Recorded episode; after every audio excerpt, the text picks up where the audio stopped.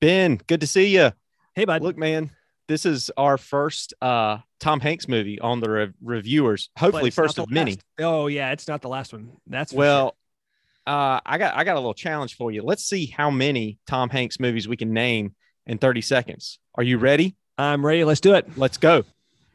Uh, Toy Story, Uh, big.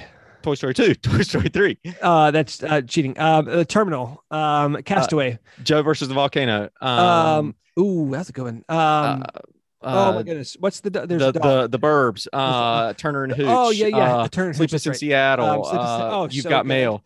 Oh um, man, you're killing me. You're killing me. Um, yeah.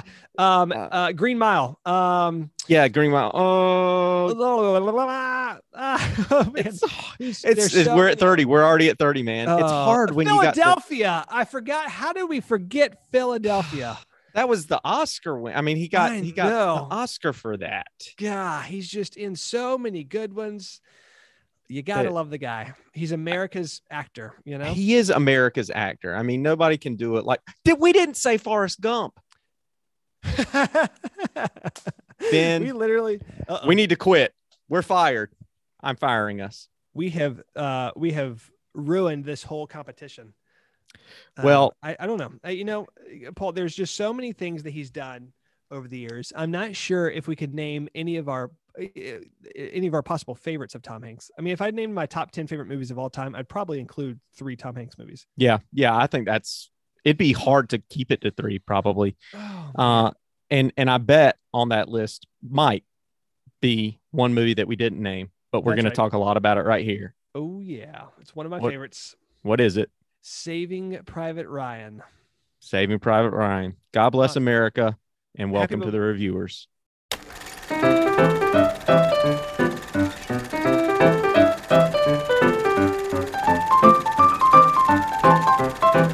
We're on a mission from God. Apollo 13, A League of Their Own. Oh, man. I mean, we could go on and on. There's so many we missed. That thing you do, Captain Phillips. Captain Phillips. I'm the captain now. Uh, uh, right. That's what you say to me every time we sign on for this podcast. That's right. I'm glad you recognize it and where it was from. um, but what's the one that Greyhound? He just did Greyhound. That yeah, was Greyhound was. You know what? My uh, my son Yeah. Steven loved Greyhound. really, Like he's he's really into like military type of stuff. like ships I'm, I'm not showing him. I'm not showing him Saving Private Ryan, but uh, Greyhound No, was yeah. was safe enough, and he loved that you know submarine drama type of. Yeah. It's pretty awesome. I mean, that's a kind of a What- classic dad movie, like submarines dad. Like you know, it's like Yeah. every every dad falls in the trap of being really interested in submarines and Yeah. at some point in their Yeah. dadhood. What? Yeah. Oh, he's so um, good. He's so good. We could do this, man. We could do this all day long. But let's let's um saving Private Ryan. It's Memorial Day. Uh, It is. and and it's an appropriate time to talk about Saving Private Ryan. Do you have Uh, plans? Memorial Day plans?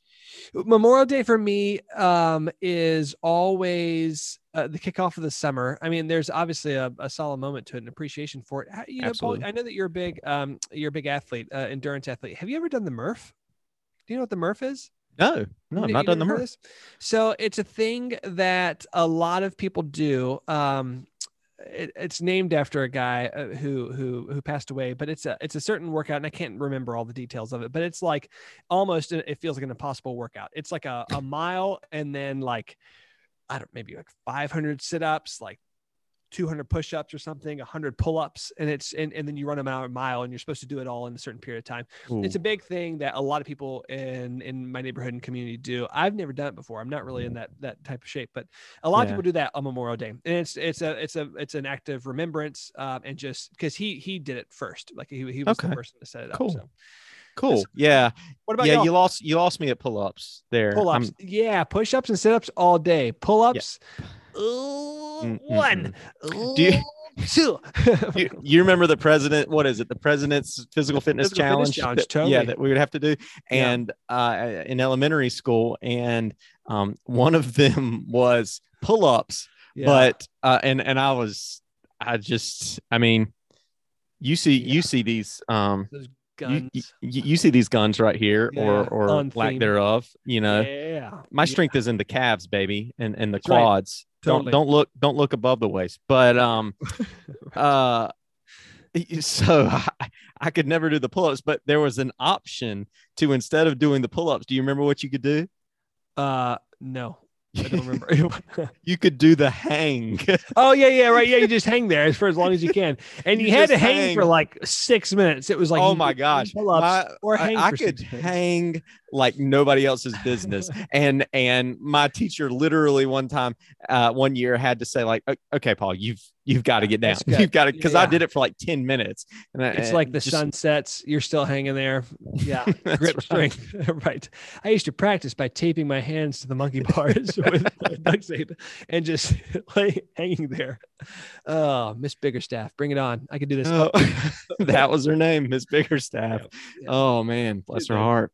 yeah. So Anyways, Memorial Day. You guys have plans? You guys do anything fun? Um, you know, it's weird as as a minister. I'm sure you experience this. It's sure. it's tough to take like the weekend away. You Yeah. know, and yeah. Uh, and go to the beach. Ben and I are in North Carolina, so the the beach is not far. But um, you know, having to be in church on Sunday, it Yeah. it you know it's kind of tough to navigate. So yeah, we got a we got a wedding that we'll go to on on Saturday. We'll enjoy Cool. that and Good. um, uh, just enjoy a slower pace and like you said, um, uh, demonstrate some some gratitude for uh, the sacrifices that help us to do so freely. So, um, Yeah. like But this is a great movie. This is a Yeah. great movie for it. I mean, I think It that if- is. if there are folks that um, are listening to this early on Monday morning, you uh, you have time to watch it, and it's actually on Netflix now, which is great.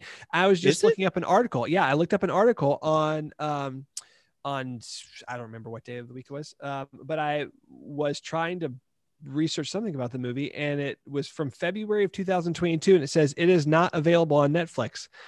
As of this week, uh, watching it, it is available on Netflix. So I watched it this morning. Wow. Yeah. Okay, because I I couldn't find it on Netflix. I watched it on Paramount Plus. Uh, so I'm pretty positive I watched on. Call me crazy. Do you? Have oh, I believe there? you. Plus, I know Yeah. that you're in with like all of these shady Russian characters and people who give you you know know access to Yeah. like your Netflix isn't like everybody else's. It's not Netflix. spelled the same. In fact, I'm not No. really sure. There, it's not. Uh, they aren't the part of the English character. uh, yeah, they're interesting characters and things like, but it's still red and black. So I mean, yeah, yeah, yeah. Basically the same thing. Um, yeah, it, well, this one just requires you to give your social security number as well as your uh, uh, information.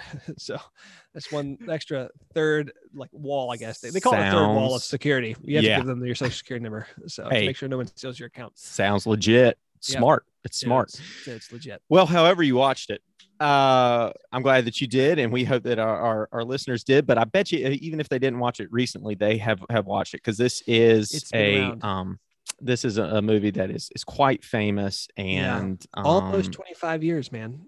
25 years. Yeah, you're right. Wow. 98. 98. Um, and it's one that I know that will stand for decades and decades more because it's just it's just a classic in that regard. Uh some you know quick stats on it. Like I said, 1998. Um it won um Academy Awards in in 99 Yep. uh for let me find it here. I got too many was a tabs open. There was a lot. I mean, I think it was nominated. Was it nominated for 11 Academy Awards? I think. It, yeah. it was it was nominated for best director, best sound mixing, cinematography, editing, sound editing, best picture, best actor, original score, screenplay, production and design, makeup and hairstyling, and it won the the the one of the big categories that it won was best director. Uh, Yeah. Spielberg got his Yeah. second win for for that, Yeah. and then it, it won uh, I think four other like some in some of the technical categories. But we should we should start off, I guess, by saying that leads us into perfectly what is probably the reason that this film um, what has certainly helped it to endure for so long and helped it make such an impact when Yeah. it did come out and to Vin grab Diesel. everybody's attention It was Vin Diesel. That's why. That's it. it was absolutely Vin Diesel he won for best stole- actor. he did well he he was robbed uh he was robbed. He was robbed. and I will bang that drum all day long Mm-hmm. but uh no it's it's the opening sequence ben Sure. it's uh that that d-day sequence where they um, are arriving on the beaches at normandy Mm-hmm. and it is it, it- it is uh, long um Yeah. and and I think that's part of what helps it make its impact is because you, you start thinking, well, wait a minute. In any other movie, this scene would be over by now, but it keeps yeah. going. It's like 25 minutes. It's, Yeah. uh, which is a quarter of most movies, right? and and it adds to the it, it establishes the the realism of the movie. It's it's very it's a very uh hand that a lot of handheld camera. Yep. Um, Yep. very disorienting in a lot of ways. Yeah. Uh, there's no score set behind it. All you hear are the sounds of war. Uh, Spielberg was really big on on authenticity, using the the exact types of ammo that that were were used in World War II, and um, having the exact type of uniforms and all this. So it it very much uh, it's you know he wanted to make it as close to being there uh, as as possible, and and I think Yeah. that he uh, achieved it. I even was listening to a podcast about it, and, and they noted how um, even the sound when when uh, the soldiers uh, go underwater when they're jumping off the boats at the beginning, um, then the sound goes underwater, and so you start to hear the Right. bullets going into the Hitting the water, water. as they Yep. would have heard it, and um, it's just It's powerful, man. It's Yeah. so good. And I, I've I've heard Tom Hanks talk about it too. Uh, I, I listened to a podcast um, a while back, and I can't remember all that he said about it, but I just remember him being so struck by filming that and, and kind of how startling it was, and how fascinating and how well done it was. Um, mhm, but also, you know, really, the, I mean, when the United States, and I think the United States still does this quite a bit, just as a country, like needs a narrator for something involving a war, like Tom Hanks is the guy Mhm. they call. I mean, maybe it, maybe I'm over dramatizing this, but I feel like he's been a a narrator for uh, stories about World War II and veterans, and he's done a lot of good stuff mhm. for that community. And I wouldn't be shocked. I mean, if you were to ask him and push comes to shove, I I wouldn't be shocked if him filming this scene is part of the reverence that led to him just being so appreciative and being such a spokesperson for veterans and for um, the, the the way in which we memorialize uh, World War II and and just how powerful it was. Um, you know, Wow. it's just good. It's yeah yeah man I, I i think you're i think you're right uh, because he really has been prevalent in you know documentaries or docu-series or, or or things related to um, world war ii that greatest generation um yeah. and i i don't remember that being so until this film came about um you know and i think that he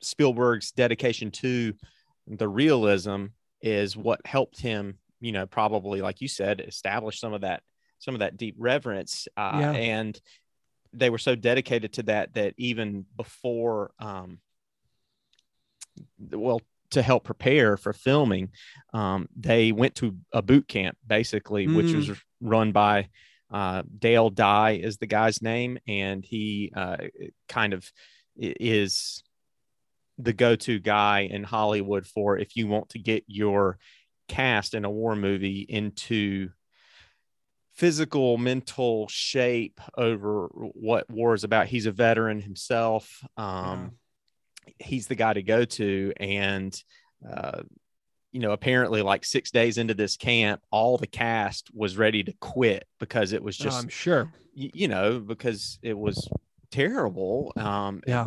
training uh to recreate these these circumstances and what these men went through uh and everybody wanted to go home except for Tom Hanks and Tom Hanks is the Mm. one who who told them um guys look you know years from now you're going to look back on this and you will regret if you walk away now. Oh and yeah, so he totally. he compelled everybody to stay. And he you know he's he was the the oldest guy among them at that point. They were all these these young guns who who who couldn't make it. So um let's but let's just pause and like talk about what actors he who who did this like he recruited in. Because one of the startling things about watching this movie 25 years after Yes. seeing it um uh, and i mean I, i'm sure i saw it 10 years ago i haven't seen it in a really long time but the list of actors in this movie is absolutely bananas and they Yes. only show up sometimes for like two minutes but obviously we said vin diesel matt damon is private ryan edward burns bryan cranston uh barry pepper and tom sizemore and adam goldberg these are all like people uh, paul giamatti uh, Paul Giamatti showed up yeah. Uh, Ted Danson, like uh, it comes in into it. Uh, Giovanni Ribisi is a part of it. I mean, it's like Mhm. every actor. Nathan Um, Fillion. Yes. Um, Andrew Scott, um, who's the guy that plays uh, Moriarty, and he plays in um, uh, what is he in? He's in Fleabag. He's like the the sexy priest in Fleabag. Um, um, he's my uh, role model. Uh, so he um, about to say I've been called a sexy priest before. I'm really kind of waiting for the callback from that one. Um, he, uh, but all these people that were that just kind of played a, a quick snip. I don't know how they got all of these people to be in it, but it's pretty pretty amazing to watch. Well, you know, I think it it shows the um, talent of the casting department to to recognize talent because this was for a, a lot of those individuals. This was their first big thing. I mean, Matt Matt Damon was not Matt Damon at Right. this point, you, you know, and um, Yeah. you know he he shortly became that, but you know, Sure. uh, or Bryan Cranston, you know, he was he, he didn't have you know Walter Breaking White Bad, under his right. belt at that Yeah. point, and and so I, I think it's yeah, it's it just demonstrates how um how well uh, they Yeah. did in in casting. it's a fun watch just for that alone to see the different people who pop up. Yeah, man. Well, other than the the cast, what are some of just the general thoughts that you had about this film? You know, I think um I mean it's a, it's it's so well done and it's so good and it stands the test of time too. Some movies like this just don't last for 25 years and I still went back and watched it and it was just an excellent watch in general. I think it is long. I think that like there's something really um uh the fact that it is long and especially that opening scene Hmm. forces you to almost embody um and endure war in a way that like Spielberg kind of knows what he's doing there. He's like not going to make a quick movie about war um, um, because uh, because of just the nature of it uh, being such a long struggle. But I, I, you know, I didn't I forgot how long it was. It is a little long, uh, but general things. I mean, there's some pretty powerful scenes throughout um, throughout the whole thing, and there's it's just I don't know, like the what what are what are like what stands out to you beyond that opening scene? Um, Well, I think the opening scene sets the stage, or at Sure. least for for a lot of the tone. And and one of you know one of the things that has to be said.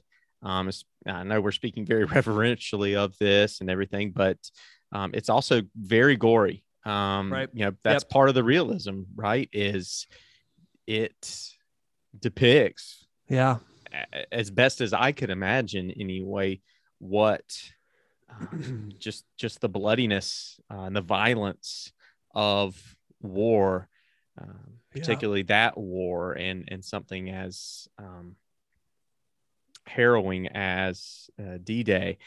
So that is something that I always think about first when I watch this film, and it keeps it from being one of those as beloved as it is, and as much as I appreciate it and and like it,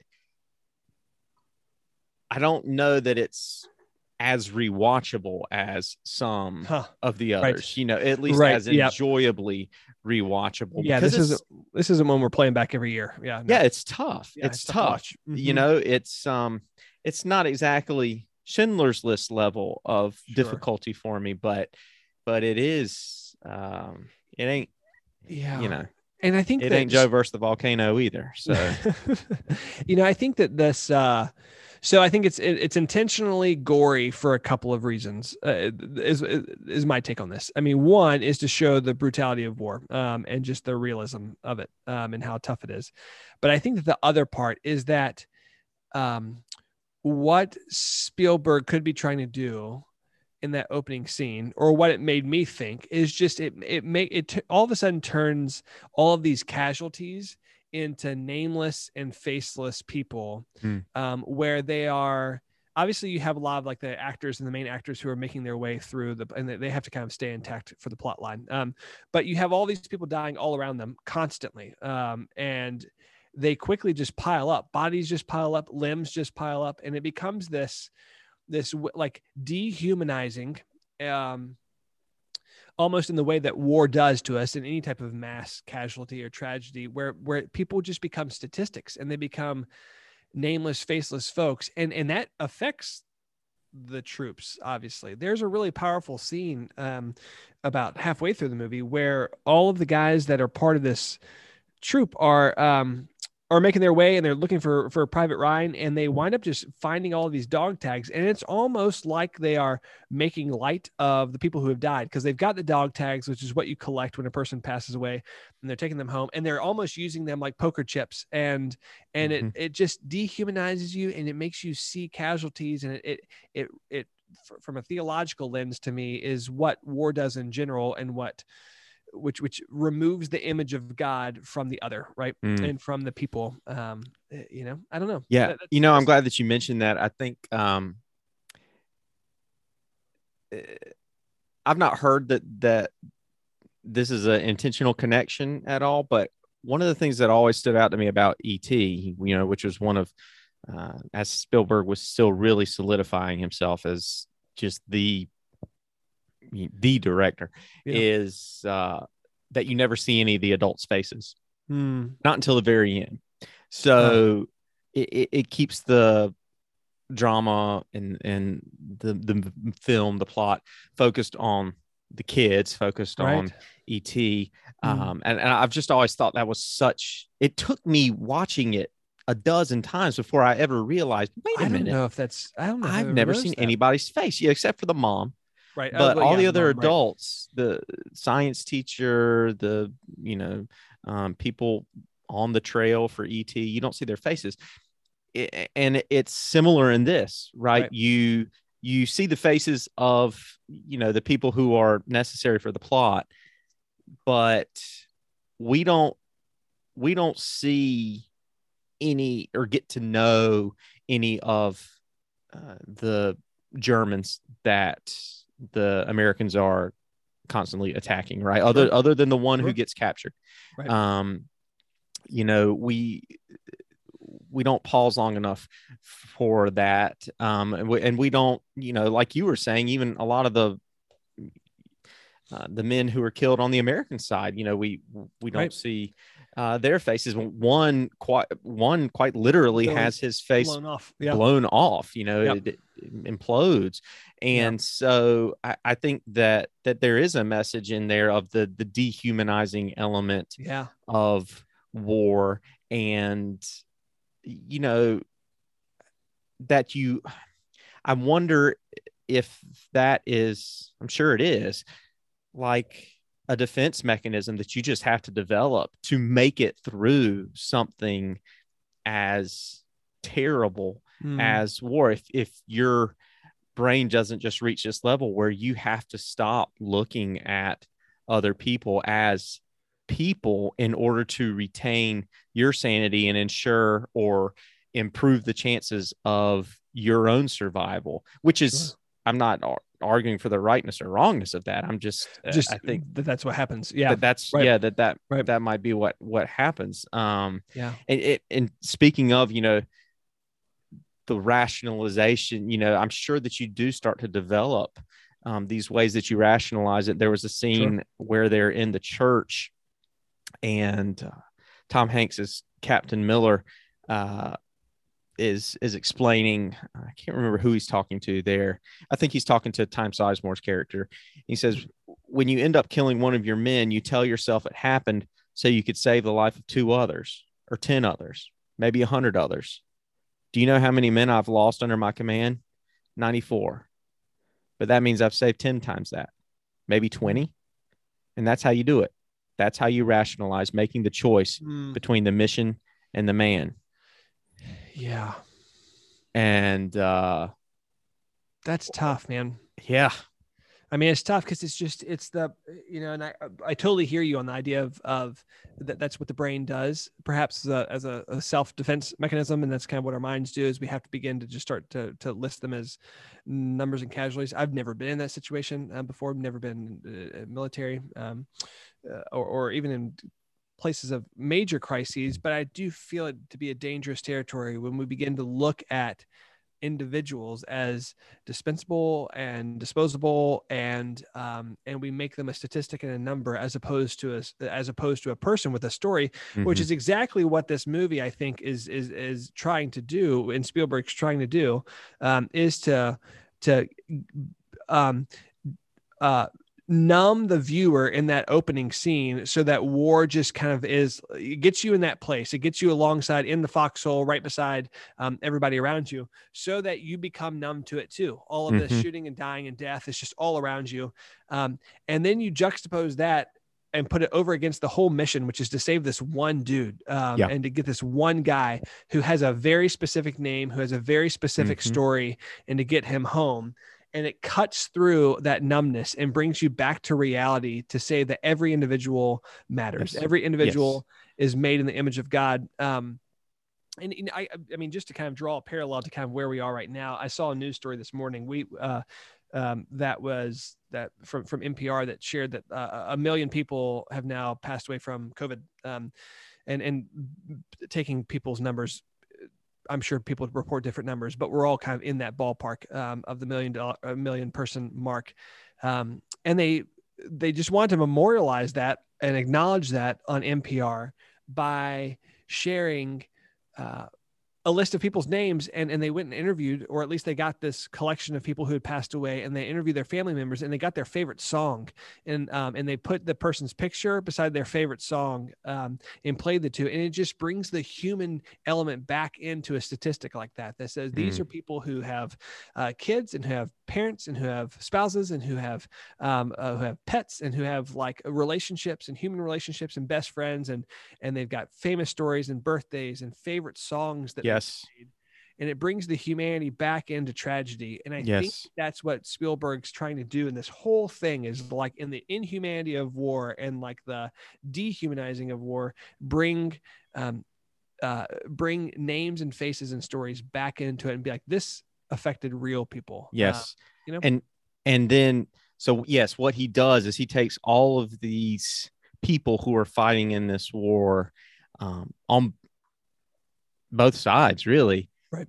And laser focuses in on one of them. Right. And and it's mm-hmm. it's a amazing story. It's it's it's a terrible story. It's a tragic story. It's heartbreaking. Um and then for as long as this movie is think about that's just one man's story. And then look at the guy next to him because mm-hmm. he's got one too. He's got one he's too. got, he's yeah. got a mama too. He might yeah. not have three brothers, uh, right. three three other sons who uh, might get killed, but but his life is also worth the exact same as Private Ryan's. And you know, there was a wonderful little detail that um, that I'm I'm glad that Spielberg included because I'm sure it happened and it keeps us from falling into this trap of where we simply totally lionize one side and totally villainize the other side. Obviously, I'm not saying that the Americans weren't right and the Germans weren't wrong in this. Right. I mean, right. Nazism and Hitler. I mean, it. Of course, it had to be like you know we can't imagine a world where where we didn't succeed in our mission praise right. god that we did right but um you know that that doesn't mean that that the people fighting f- that stopped being people as they did it and we carried every bit of our humanity and our brokenness and our sin yeah. into that no matter which side of the fight we were on and and that is displayed when two americans after they've established a foothold uh, there in Normandy and um, are surveying the area, and they they come up upon these two soldiers for the other side, and the soldiers, you know, hold up their hands. They're obviously surrendering. Um, they, you know, are speaking very very rapidly in their own language, and uh, the Americans, you know, who have just been shot at and and you, you know pushed to the brink of death and all these things uh say oh you know sort of gloatingly i'm sorry i can't hear you. I can't understand you. What are you saying? What are you saying? Mm-hmm. and it's obvious that these guys are surrendering yeah. but the americans end up shooting them. Right. A, a, a very interesting little detail in that is if you watch it with the subtitles, you learn that these guys weren't speaking German, that they were speaking Being Czech. Check, right? Yeah. And Yeah. so they were very likely not with the German calls from the jump, you Right. know, Right. uh, they were likely captured, likely forced Mm. into combat, likely, you know, Mm-hmm. if you ask them their philosophies, they might have been just as way more on board with the Americans Right. um, and the Allies than than the Axis of Evil. Uh, but Yeah. It just goes back it- to show. it's, it's that's their story, right? yeah. And we didn't get to hear we didn't get to hear that, and it's tragic. Yeah. It's tragic, absolutely, and it just goes to show too. And I mean, this is this is where um where in the midst of war, this is something that you pick up on, and, and, and I, I want to hear your thoughts on this. Um, in, in the midst of war, the lines between right and wrong get a little bit blurred, right? Um, and the the idea of of um, yes, the cause is great and the cause is just, um, obviously, uh, but there is a level of um, doesn't mean that every action is in, in the midst of war is just, or every action in the midst of war is, um, you know, is necessarily a, a moral deed that in, in the midst of war, it's just chaos, right? Uh, Yeah. know, yeah. It's just kind of chaos. So Yeah. I'd love to hear your thoughts on that part. So Yeah, man, it's funny you mentioned chaos because as I was just jotting notes, watching this, I found myself writing the word chaos just over and over and over. Chaos is it, it's all over that opening scene on the beaches in Normandy, um, and and it pops up so many other times as well. Uh, there's where Paul Giamatti is, uh, you know, trying to take a rest for a second, and he knocks over this beam, and it ends up knocking down a wall and you see that there are all these other soldiers on the other side um you know presumably german. It didn't seem like they were french and uh they were just everybody's pointing their guns at each other and everybody's yelling and you can't make sense of anything and i think very intentionally on on spielberg's part um and then uh, some americans come in and uh, just end up end up shooting the the germans anyway. Um it, it- there are other scenes where it's very hard to follow even some of what the protagonists are saying because there's people talking all around them and the noise of war is, is all around them.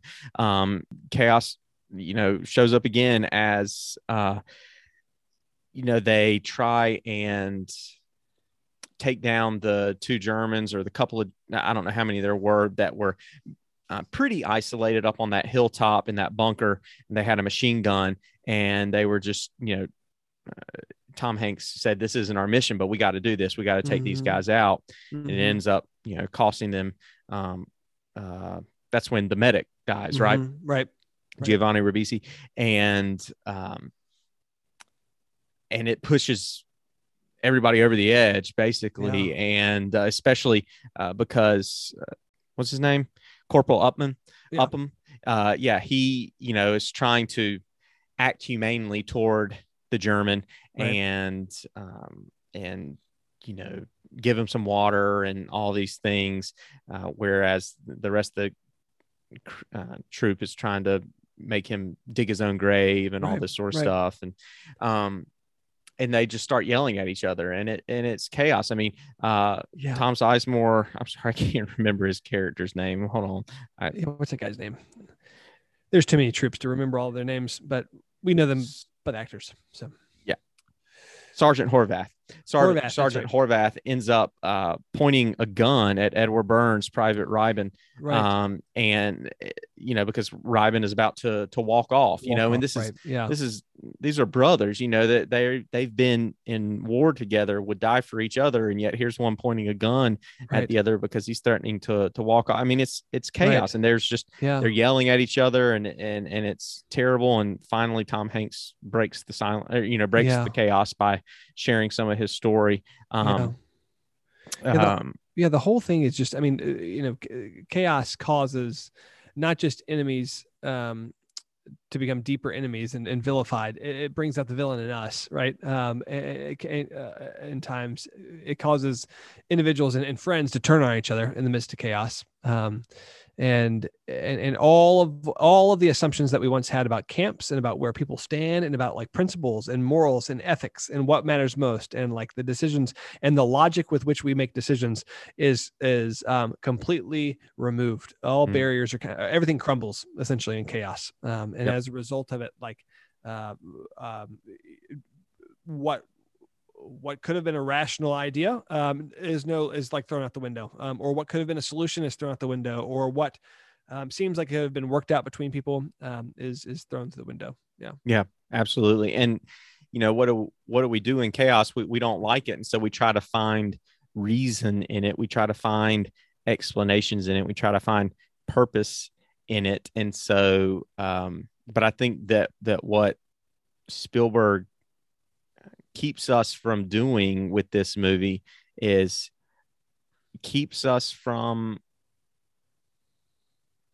coming up with a neat tidy mm. explanation for everything right. a neat tidy right. feeling about everything i'm glad that he includes the uh, human flaws of totally. the good guys in this and, and some of the terrible things that they did because what what war is is chaotic. Humans should not be doing this to right. one another. I, I don't know that it's part of how we're made. And, and that's one question I wanted to ask you, and maybe mm. gets us into speaking theology or whatever is um I was just thinking as I was watching this, is is war just man's destiny is mm-hmm. is that inevitable on this side of eternity and, until the kingdom comes and and peace is made fully manifest like is is are we just destined ultimately to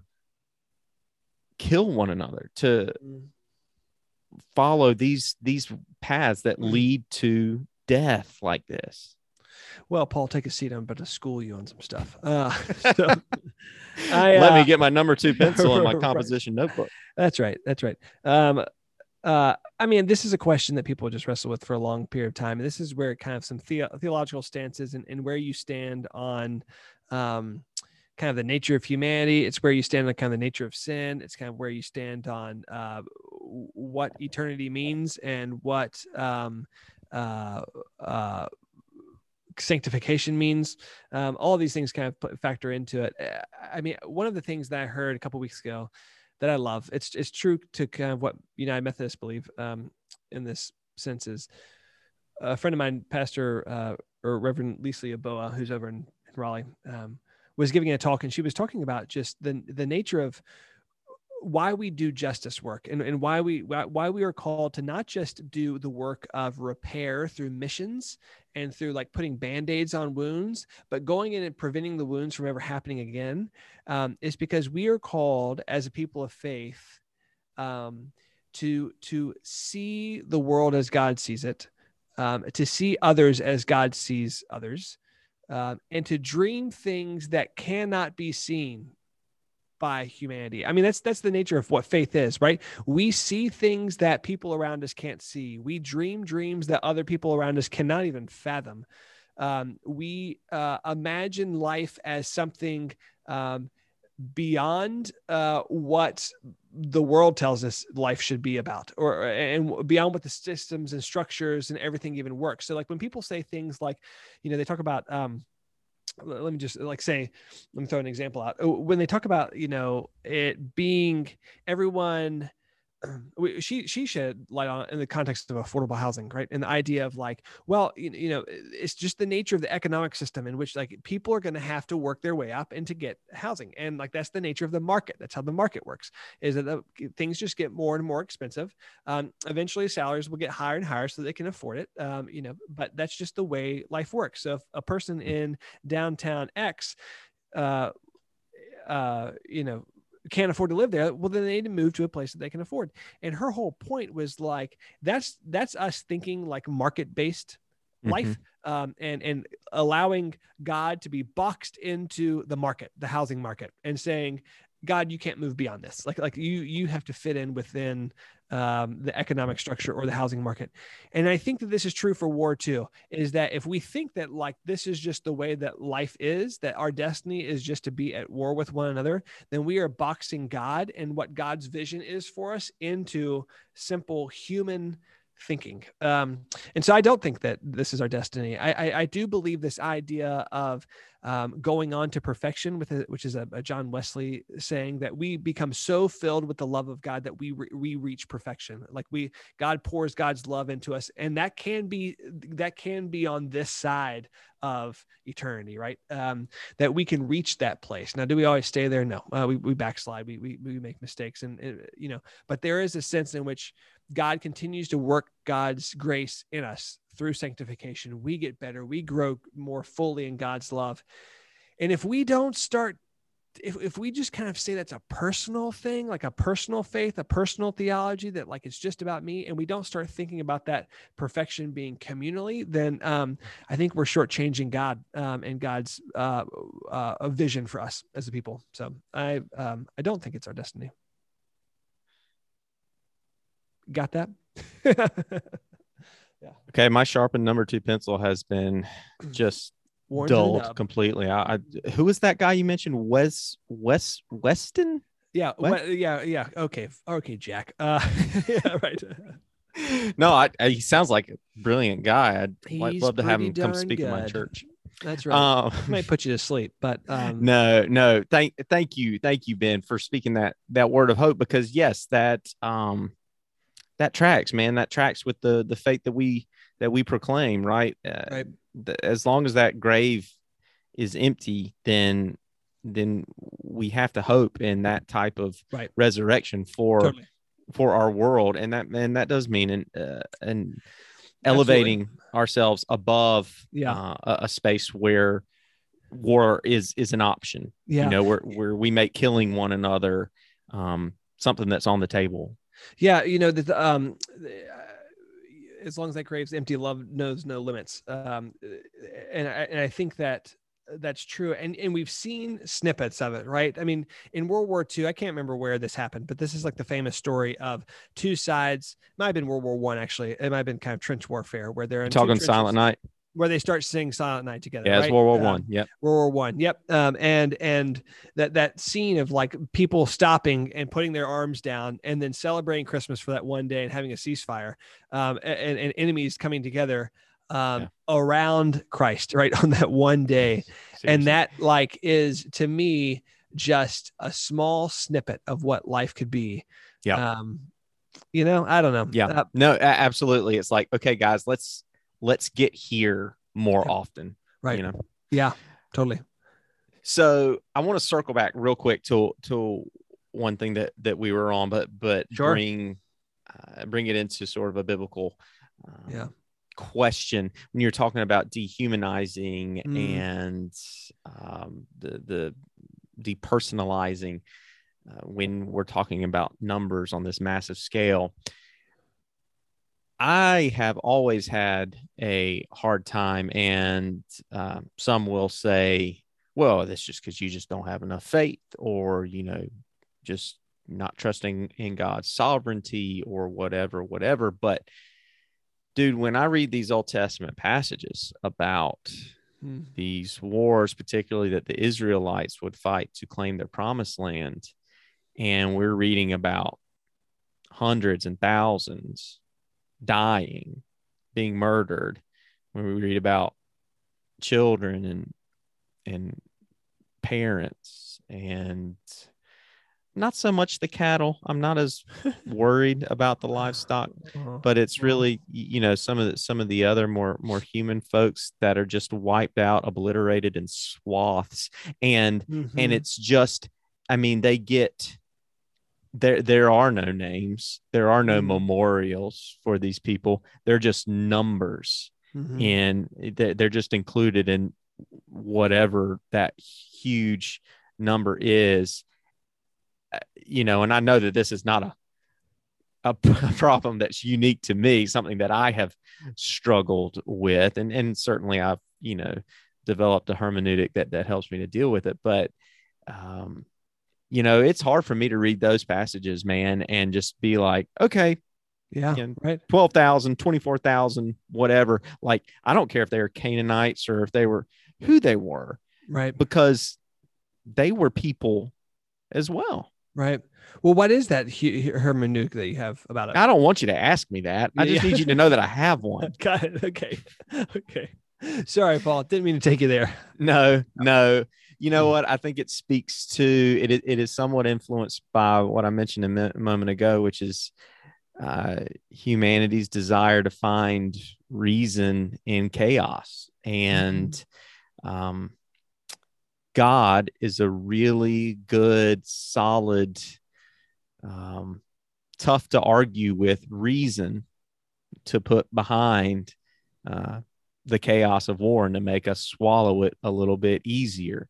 Um, and I suppose that that would expose the fact that I'm uh, not as much as maybe an inerrantist or, or whatever as some of um, uh, the other brothers and sisters in, in our faith. But Mm. um, I think that as we remember things and as we report things, um, if we put, you know, well, God said so on them, it's a lot easier for us to rationalize it and make Mhm. sense of some pretty terrible, difficult to swallow things. Doesn't mean that I don't think that the Israelites were God's chosen people or or Mhm. anything like that. But I, it it means that I think that they were still people and that they um, recorded and reported their history the same way that any of us other humans would.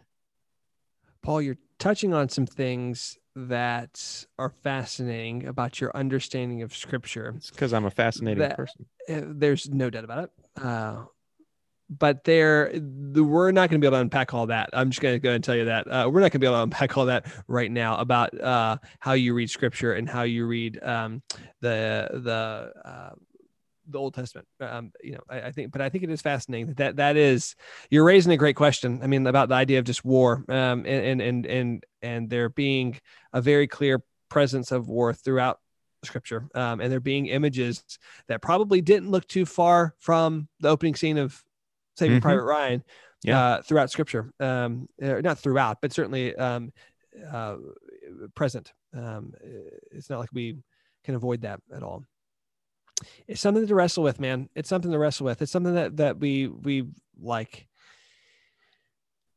I don't know. They, you know, they they they claim them to be texts of terror, the the the passages of scripture that you don't want to face. Um, that's hard for Mhm. any pastor to preach. Um, and those are ones that I try to avoid. Um, you know, um, those are the ones that we sh- shy away from. But Yeah. the church does have to wrestle with.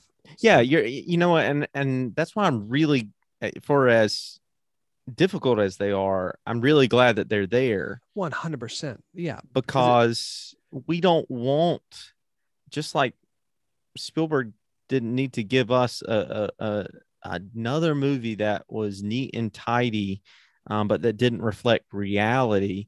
We don't need certainly for our holy scripture a book that is neat and tidy and doesn't Yep, reflect right. reality. That's right. And so fantasy. Yeah. yeah i'm glad that it makes me wrestle and that that it makes me question and and wonder well what does this say about god what does this say about Yeah. about life so there's that famous psalm. It reminds me of something you're you're hitting on. Um, uh, that famous song that uh, psalm that I can't remember what number it is, uh, but that that where the where the people of Israel are crying out to God and, and praying that God might take their enemies' children's heads and bash them bash them against, against the rock. the rocks you know, and it's like, well, that's a scene uh, uh, to behold, and that's quite the prayer um, for you to pray, people of God. Um, we might want to check ourselves in how we pray. But Ellen Davis, um, the famous Duke professor of Old Testament, I remember, um, claims that this type of like the, the, the Psalms and the prayers that come from the lips of the people of Israel, the prayers that are even just so um, gory and shameful sometimes that we think there's no way we could possibly say that to God she calls the book of psalms um, uh, the the first amendment of the people of faith it gives us the freedom to say to god um, what is on our hearts Mm, I love that. on our minds and we hand it over to god um, but it's the, essentially that's what the book uh, of psalms is about um, is the first amendment so I anyways, love that. Yeah. And i think that's true too for for there's ways that we could unpack that for what war in scripture means to us too Sure, is just the sure. reflection of the reality of, of um, the human experience um, yeah doesn't Yeah. necessarily mean that we stay there doesn't mean that we can't imagine a new reality but um, yeah Yeah. good well one thing that i did want to talk about um, uh, just kind of uh, uh, I think that this is this is tangential, but it is interesting to me how many uh, references there are to faith throughout this movie. I just never Mhm. really noticed that when I watched it before. Um, um, but looking at it through the lens of scripture now, as kind of as a pastor, and, and the way in which we we kind of exegete life around us and exegete movies, there uh, there's no denying that scripture is brought up several times. and There's several people of faith, and I just uh, one of the fascinating things to me is always how how quickly um, the trenches of war and the foxhole can bring out faith in in in, in people who have never Right. experienced faith before, right? And What's the saying that there are no atheists in foxholes? that's exactly right. That's exactly right. Um, and that seems to be true for this movie too. And it's not to belittle people who find faith in in those moments, but uh, it is fascinating to think about how, um, again, Spielberg seems to he's he just seems to be a thread where there's clear depictions of foxhole Christianity um, that show that when our backs are against the wall and when, we, when we've reached the the limits of our humanity um, and we're in places of complete desperation and total dependence on something beyond us how quickly we find god in those moments um, and we pray for god's mercy and god's grace and sometimes that is the way in which we discover god for the first time and not to not to um, again not to belittle that in the least bit but it almost seems like there are characters throughout this story too or, or throughout this movie too who are who who tend to embrace the abiding presence of god um, the the the, the long term presence of God and have found joy and strength in God as well, not just when they're in the foxhole, but throughout their lives. And um, you know, you see it kind of throughout the movie, and it's almost like God is always present in this movie to me. Um, uh, whether they are meeting in the church and they're hiding out the church, whether there's like just a reference to the Romans passage that says that you know um, if God is for us, then who can be against us? Um, you know, I just didn't know if you had any, any thoughts on those two ideas. Um, Yeah, I was. um It was interesting. I was listening to a, a podcast, like I mentioned, on this movie, and um there the two hosts were discussing how they interpreted um, the sniper's prayers basically yeah. before he would would um, shoot and um I, I think that is the most consistent theme of of scripture that we hear here throughout is Right, him his quoting uh, Mhm. different different passages and um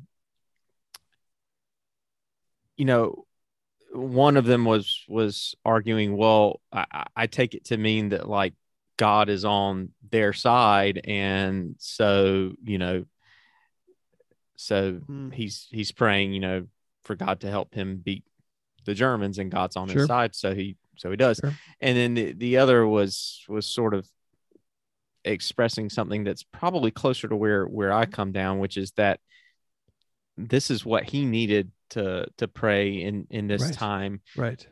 to give him peace to um maybe just help him justify what what Mm, you know the the action that he's about to take i've never had to pull the trigger on another person and i i can't imagine a scenario where i would but i pray that i never will have to and Right. and if if i did then i could probably imagine me eh, i i think quoting a scripture would certainly be on the table of, of something that i might do prior to that Uh, um and and so I, I think that that's kind of the way that that i imagined it um but as I watched it, I found myself thinking, I wonder what the sniper he's because it, was- it was, you know, toward the beginning was basically these two snipers, you Yep, know, facing each shooting other, back and forth at each other.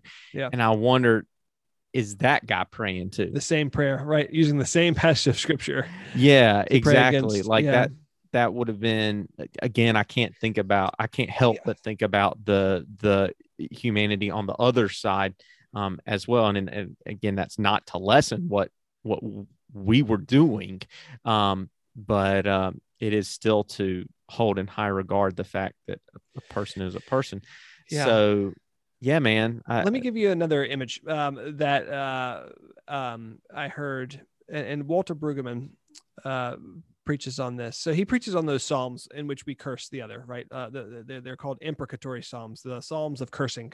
okay very praying- nice big uh, fancy word okay yeah, yeah, totally. yeah, Try that one on for size, buddy. You can Yeah. use that in your next sermon. Uh, spell Imprec- brueggemann uh, spell imp- brueggemann I can't do it. me either i gotta google imprecatory psalms uh ben adams uh michael scott um right, right yeah just to throw an office reference It's 100 percent Uh, Josh. Don't yeah, wayne gretzky michael scott uh, so um uh, but these imprecatory psalms, these cursing psalms, the psalms that we pray against people, um, that that are found in Scripture, that that like have validity in our canon of faith, Yeah. right? Um, Yep. We, um, he, he, he, uh, Brueggemann uses this beautiful image um, of a mom who and says that God is oftentimes like the mom who is looking out the kitchen window and she sees her two children playing and the two children are playing so closely and great and they're laughing they're having a good time and they're wrestling and it's fun and games and then something snaps in one of them and one gets hurt and the other fights back and then they both come screaming in and they both curse one another and they're saying to their mom you better punish him. He hit me with that stick and you better punish him. Well he punched me and well he did this and well he did that and it goes back and forth and they're praying that their mom might punish the other.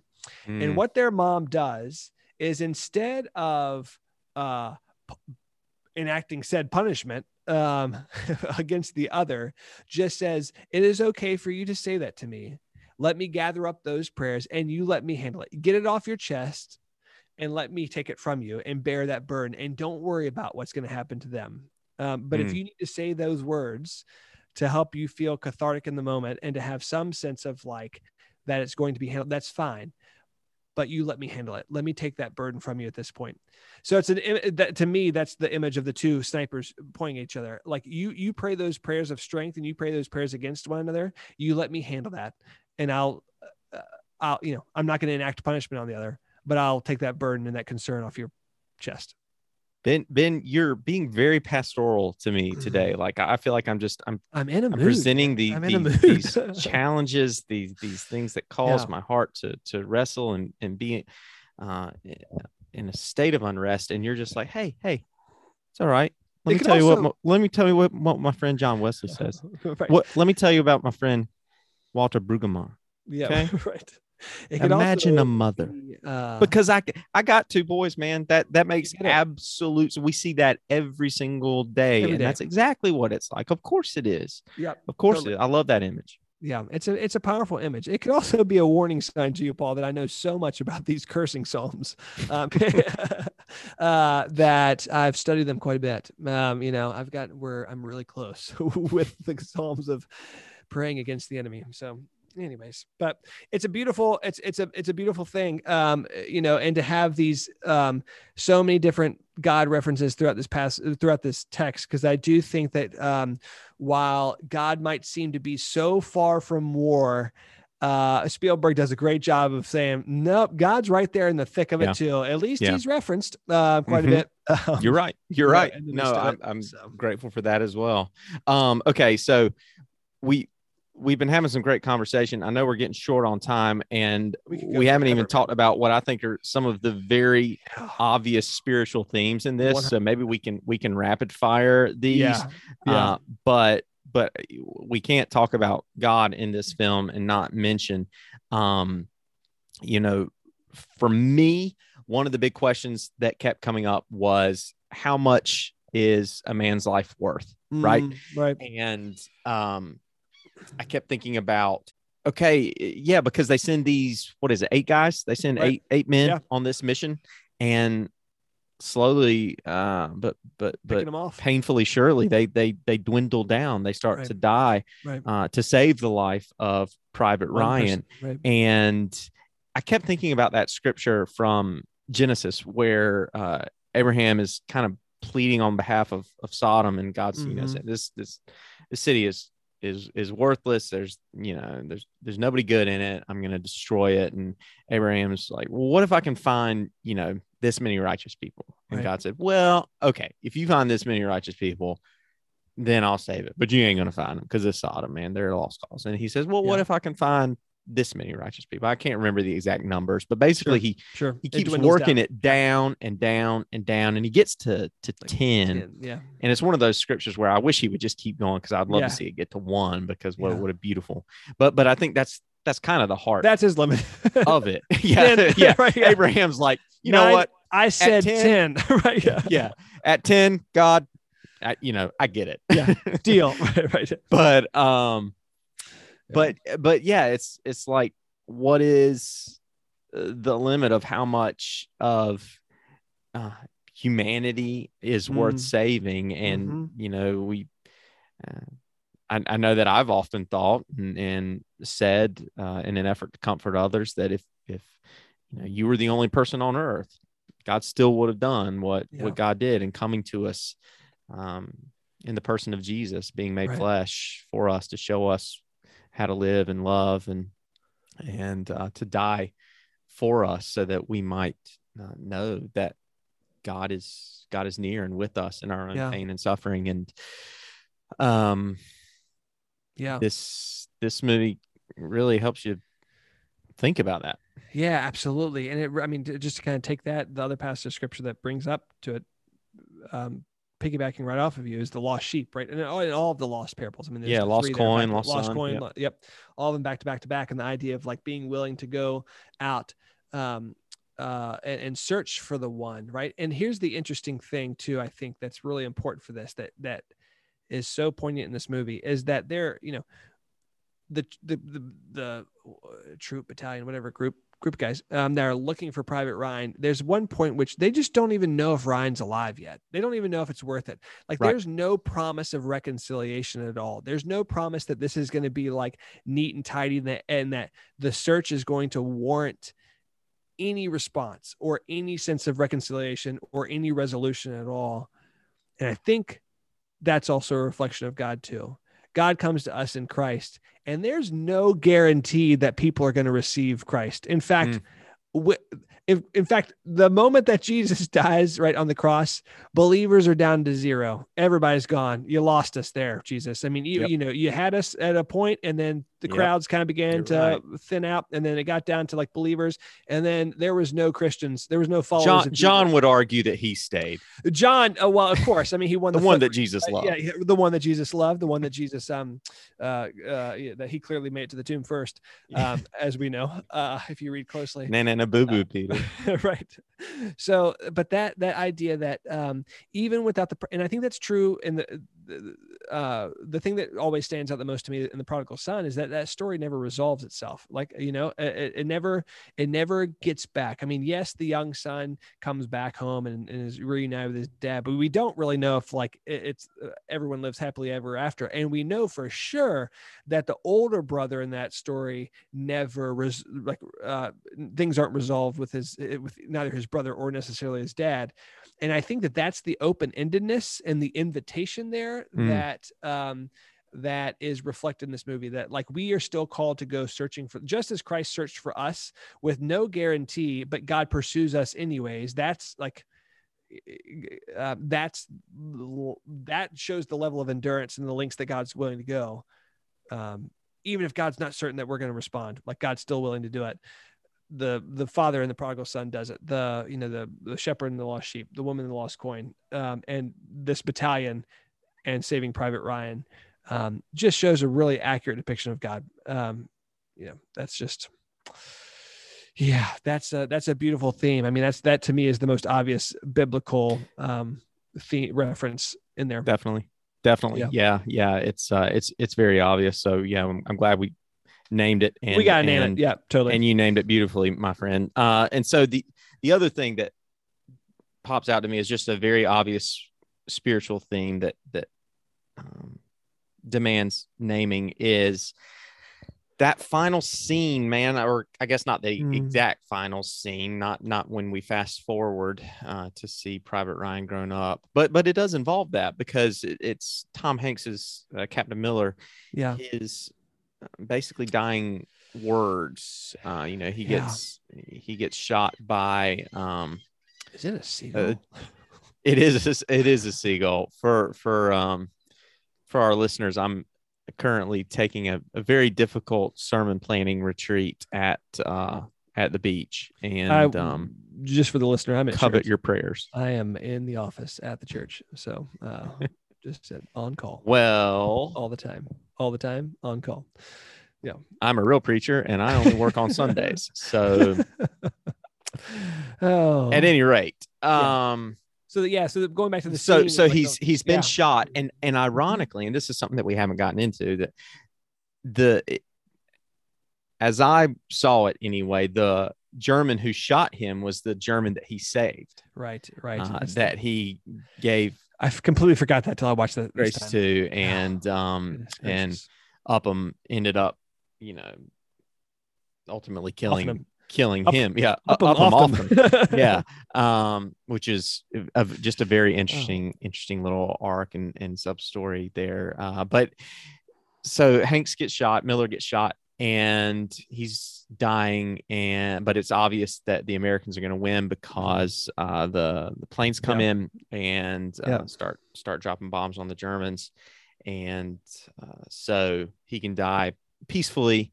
and matt damon private ryan can come up to him and, and just sort of hear his last words and miller pulls him close and says earn this Mm, yeah, and it's it's two things right? It one it's it's a emotionally powerful moment. It is it's a classic line. It's gut wrenching yeah, um and i could see where a man who risked his life gave his life for somebody else would say that.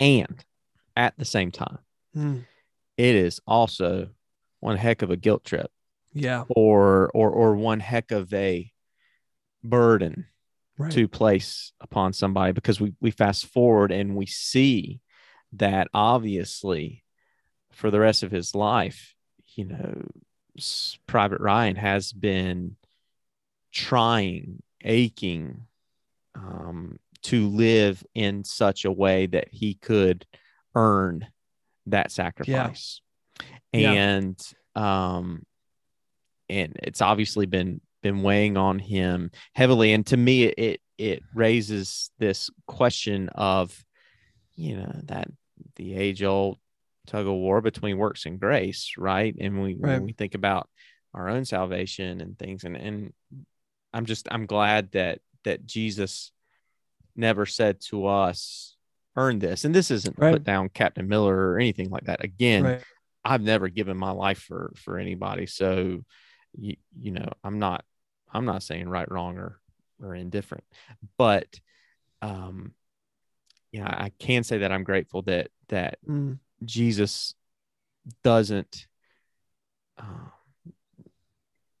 task us with the job of earning yeah, his death because who who could ever earn the death of any person right, let alone God made flesh. right. And I think that that's where we're we are helped so much. And I think Private Ryan would have been helped so much if he could have received that sacrifice as a gift, Right. as we are invited to receive the sacrifice of of Jesus, something freely given Right. for us, um, and that we can receive uh, in that freedom with a sense of gratitude, Yeah. with a sense of humility and Yeah. thankfulness. And I think in in that we are freed to um, to live life to our fullest. It, it's it's one of those it's one of those paradoxes of faith, man. One of those paradoxes of life where um, if you want something to happen you, you can't force it to happen you, you have to let it happen freely and so um Yeah. by not forcing our obedience to Christ, we can look at what everything that was done for us and we could say, just as you gave your life for me, I want to give mine for you. Mm, Right. mhm, I- mhm. There's no way I ever could earn this, but I I gratefully and freely will dedicate the rest of my life to to uh, Yeah. trying to make your sacrifice count. Yeah. You know, yeah it's just it's interesting that, you know the the I, I do think that like the grace that's received in that way um warrants a response right uh, obviously i mean it's not like uh, but i think it, uh, and the great and the, and the sacrifice made um, warrants a response like there's you, you can't like just not acknowledge it absolutely. and I, but I wish, I wish that Spielberg had not said earn this. Um, you know, I, I wish he had said remember this, right? Because I think that that's a more um, theologically. Well, he didn't ask me. He was probably thinking necessarily theologically. Um, but uh, when he wrote this, you know, uh, who am I to, to critique Saving Private Ryan? And I mean, fact that it won yeah, and Spielberg, he's pretty good, but I mean, Yeah. we he I- could take some pointers right. from us, Ben. He could. He could. He didn't call. Uh, Spielberg, if you're out He there, did. He give us a didn't call. Give us a buzz. Um, but I do think that you know it might have been more appropriate. It, it might have been more reflective, and I would hope more um, uh, accurate of the way that we as people of faith live is to is if Miller had said, "Remember this," right, Mm. And and the sense of remembrance.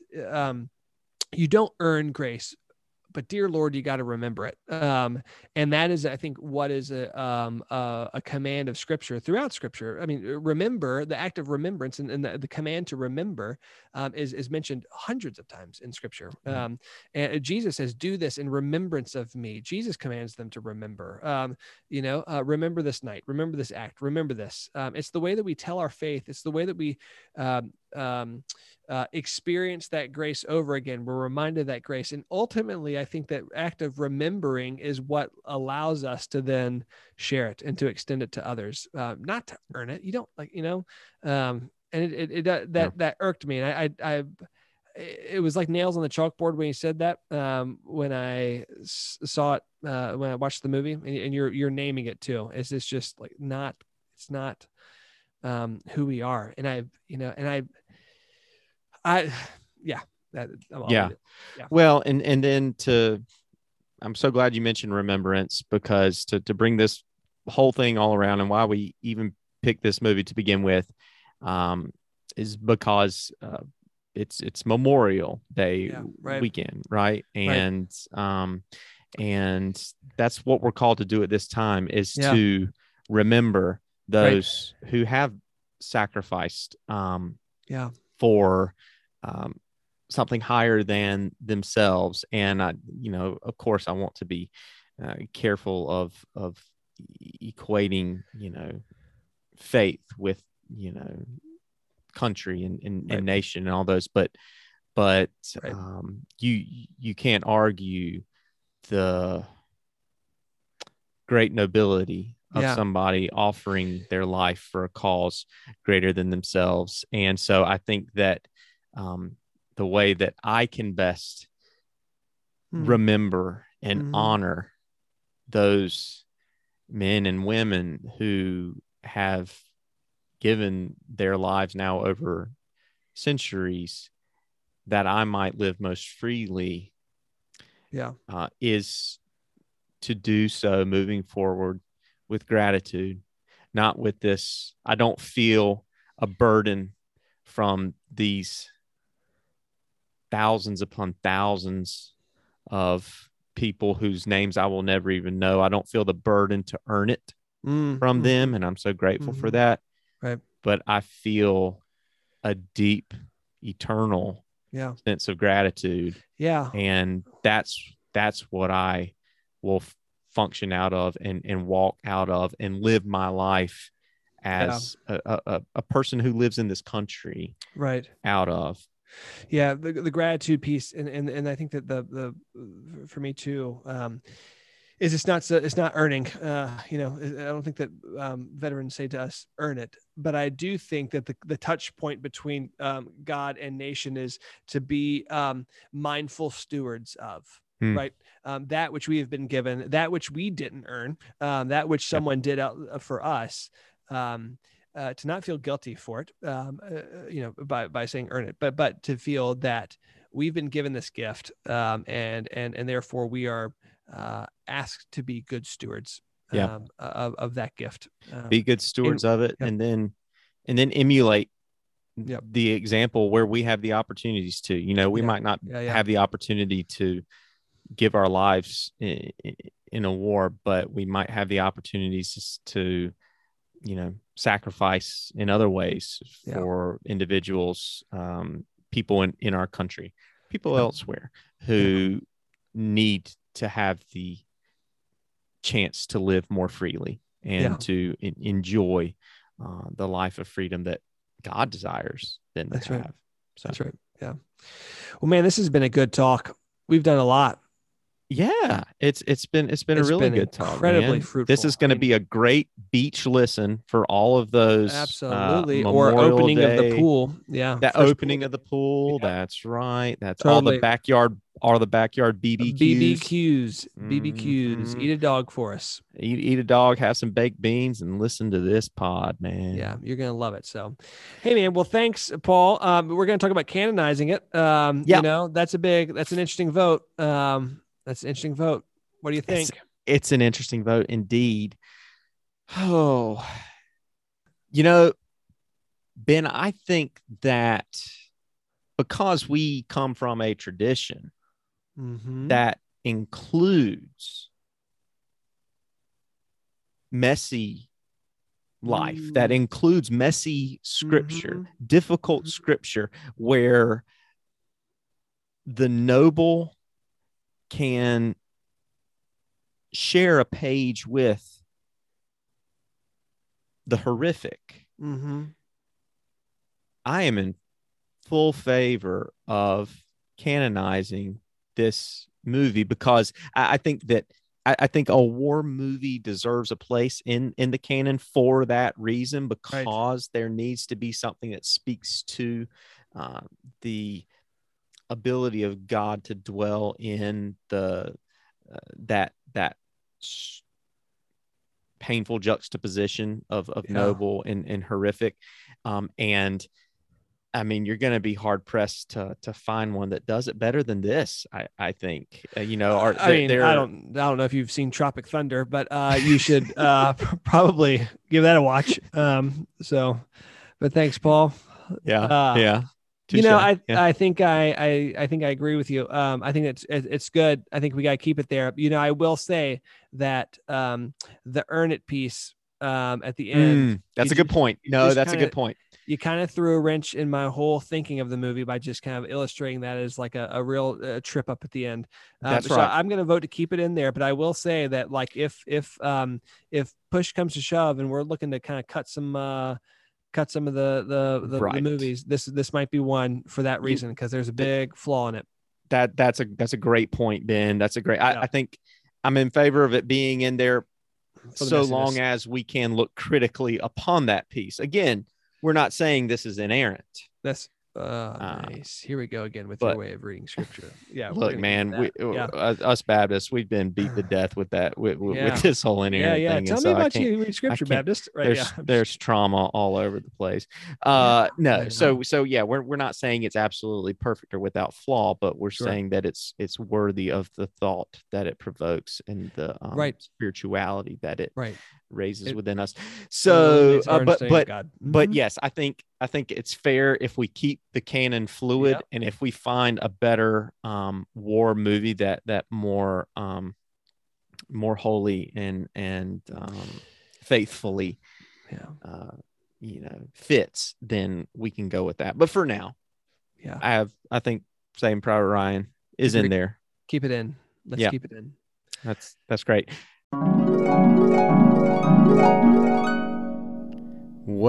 Well, friends, this is the part of the podcast where Paul and Ben realize they haven't decided what movie they're going to review next. So they hastily decide, why don't we check with one of our wives and see what she would like to watch? And so I, Paul, called my wife, Eliza.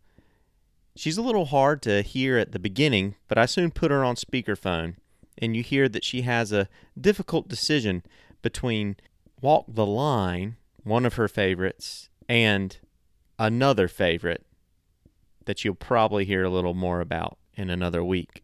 Uh, I'm finishing up recording uh, with Ben, uh, and we don't know what we're going to watch next. So, do you have any any recommendations, uh, honey, on what uh, like, I mean, you're what movie would you like for us to review? What's one that you that you and I can watch together and you would love to hear reviewed? Well, you know, Walk the line, and you never want to watch that. It's not that I you you oh, literally just movie. you literally just watched that the other week, didn't you? Yeah, but you don't ever want to watch it with me. Let's see here. Um, no, well, I look. This is your call. You choose. Don't think about me at all. See, this is how I know you're recording the podcast at this moment because you're talking to me this way. You're talking to you like a podcast host. oh my gosh, do you want current? Do you want to go? No, like, I want what you want. you want. I, I want what would make you happy to watch and an episode to listen about. Because believe it or not, the numbers on Diana the musical are not as high as uh as they are on some of the more well-known titles. So it's hard to believe. This is a huge question. I to Oh, um, favorite movie of all time for me is is a little obscure, but it's Beaches with Bette Midler. I uh, love that one. Don't think we've ever watched that together. I do love Walk the Line. I think there's a lot of good stuff going on there that you could talk about. Oh, Jurassic um, Park. let's see. yeah, what, what what did you say? Jurassic Park? Yeah. Okay.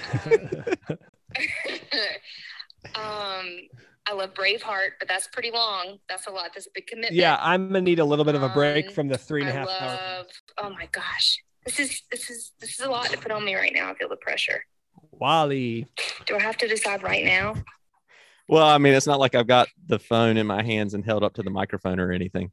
Oh, mm. okay. Um, Just pick one of the two. One, one of the two that you mentioned. You mentioned Walk the Line. You mentioned uh, uh, Beaches. Mm-hmm. Which one you want to watch? I've never seen Beaches. Okay, let's do Beaches. Bette Midler, classic. All right, Ben. this was one of our genius, one of our genius wait. ideas, buddy. That's a good idea, bud. That was a great idea. so we're watching beaches. I we're mean, I guess it's it's like beaches. a. I mean, I don't know. I mean, I don't know the premise. I know that the what's the famous song? Is that uh, from there? Um, uh, that's not. I don't know. No, keep going. She sing. Why she I, I, don't know. Keep uh, keep fishing for it. I'm sure yeah, you'll find it. yeah. oh, they sing so many things. Oh, wind beneath have, my wings. Wind beneath my yeah. wings. Is that from that? Yeah, I think so. Did you ever know that you're my hero? Uh, you're everything I could be. Something like that. Yeah. Mm. Oh man. Okay. Well, beaches. It, it sounds like we're excited about it, but you know what, Ben? This is this is not just a you and me podcast. This is discovering um, God in unexpected places. Exactly. I've, mm-hmm. I've this could be one they my... found him on a beach before they might find him on a beach again that's all i'm saying uh, so that's exactly right baby yeah. okay sounds oh, good well man. so and and in the meantime you be asking your wife for what uh what movie she thinks we need to review next um, yeah, it's probably going to so that way we'll at least expand the listenership from our mothers to our spouses. To our spouses as well. Yeah, awesome. That's right. And this that is the way you great. grow a movement. That one person at a time. That's right, baby. That's right. Cool. Well, Paul, a very happy Memorial Day. Happy Memorial Day to you as well. Thank you so much uh, for uh, for all those who who gave uh, so much for us, and um, we're we're gonna try to live out of gratitude, aren't we, buddy? Uh, you better believe it. Awesome. Thanks, man. Uh, we will talk to you soon. And uh, yeah, have a great week. All right. RevViewers out. RevViewers. Peace.